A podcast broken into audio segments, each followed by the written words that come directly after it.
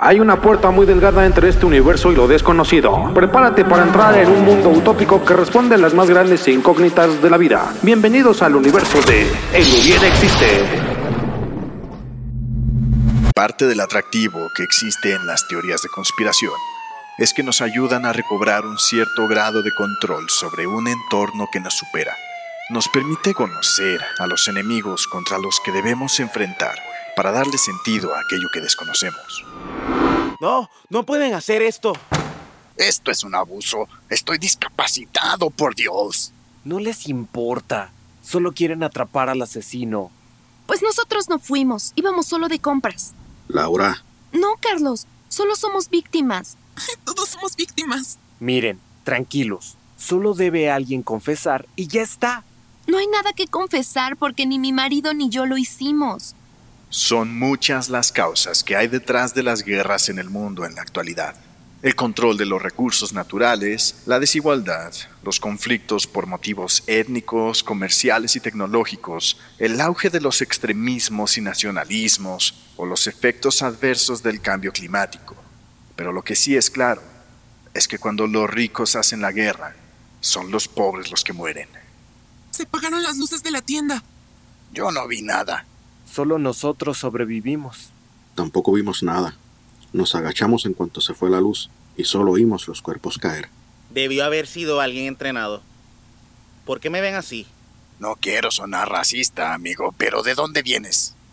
Gente ha muerto, y eso es lo único que te importa. Hace mucho que terminó la guerra, amigo. Quizá aquí no debió haber terminado. Iré al grano. Todos y cada uno son sospechosos de la masacre que hubo en aquella tienda.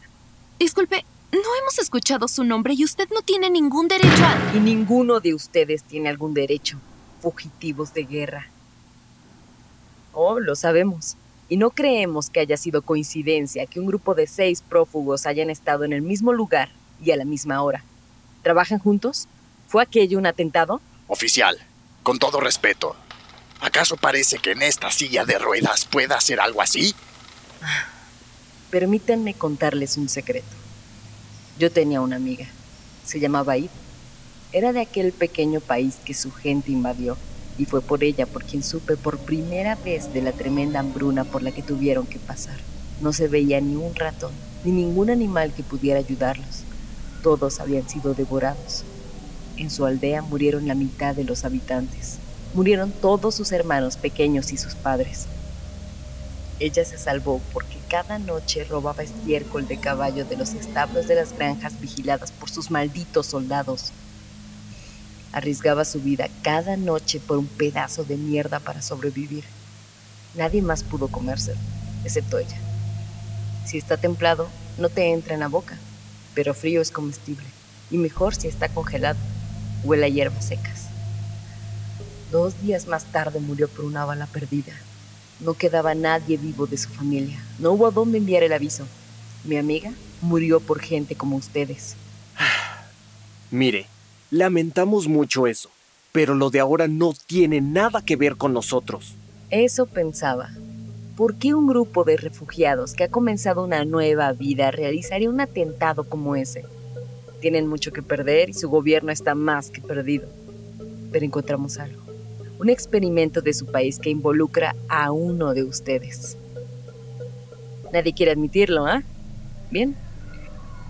Tienen 10 minutos para confesar quién de ustedes fue o liberaremos sus secretos y los haremos pagar por sus crímenes de guerra. No puede. No tiene manera de saberlo. Tranquila, amor. Así que también son refugiados de... Somos ciudadanos.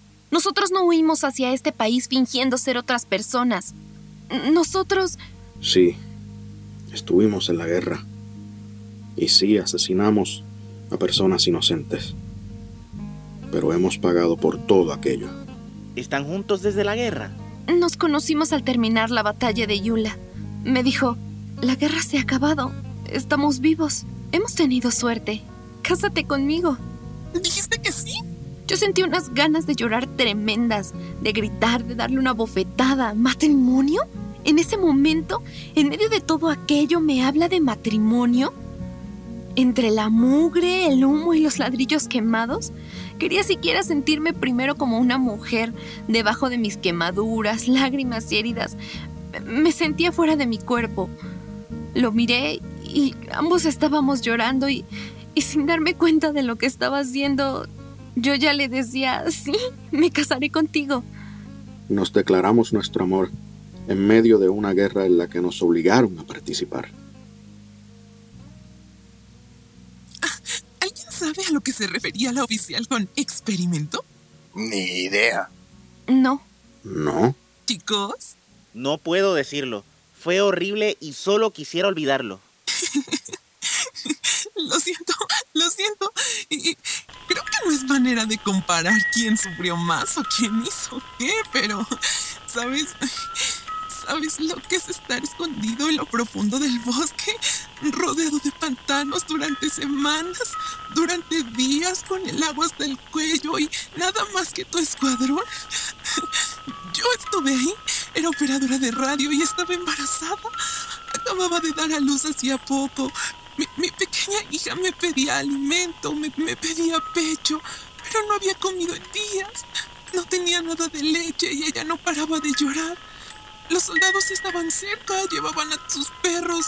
Si los perros le olían, moriríamos todos, todo el grupo. Unas 30 personas, ¿lo entiendes? ¿Qué pasó? Mi comandante había tomado la decisión, pero nadie se atrevía siquiera a verme a los ojos. Pero aún así lo comprendí. Así que sumergí a mi bebé en el agua largo rato. Y ese silencio que se creó jamás lo quitaré de mi cabeza. Bien, entonces, ¿quién de ustedes es el autor o la autora de aquella masacre? Oficial, sí. Todos nos vimos involucrados en la guerra de hace unos años, pero solo queremos una vida normal. Tenga piedad. Yo perdí ambas piernas después de correr por el bosque. Me arrastré cada noche hasta encontrar refugio. Por favor, tiene a la persona equivocada. Oficial, tiene una llamada. Ahora la tomo.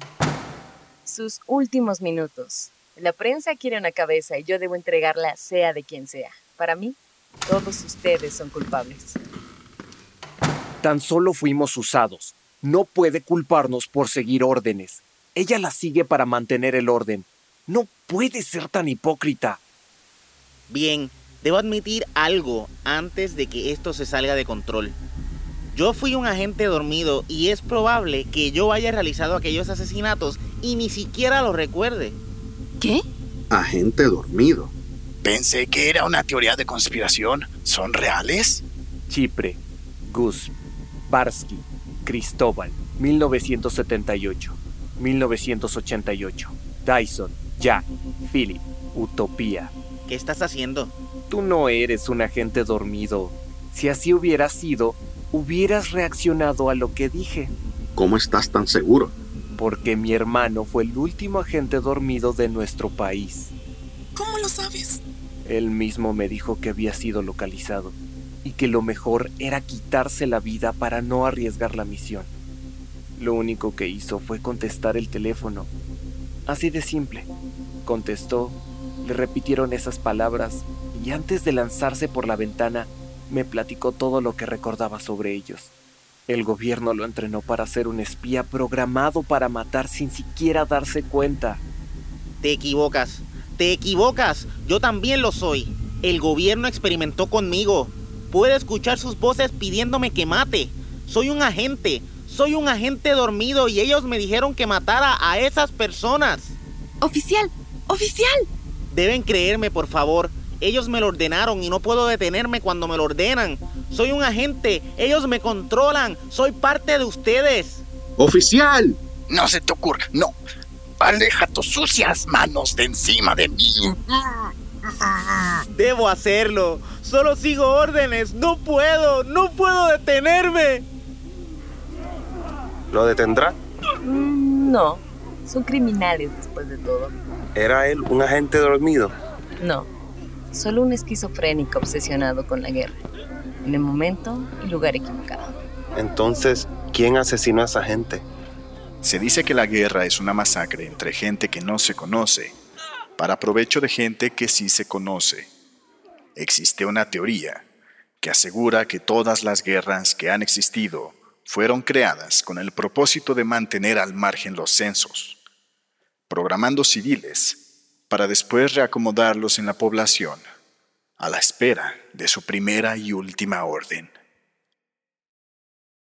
Esta radionovela estuvo escrita por Jessica Ñeco, dirigida por Jessica Ñeco y producida por David Emil de Sound Canvas, con la participación especial de Sharani Ballesteros, Juan Carlos Murúa, Eduardo López, Moisés Marcano y Heriberto González. Gracias.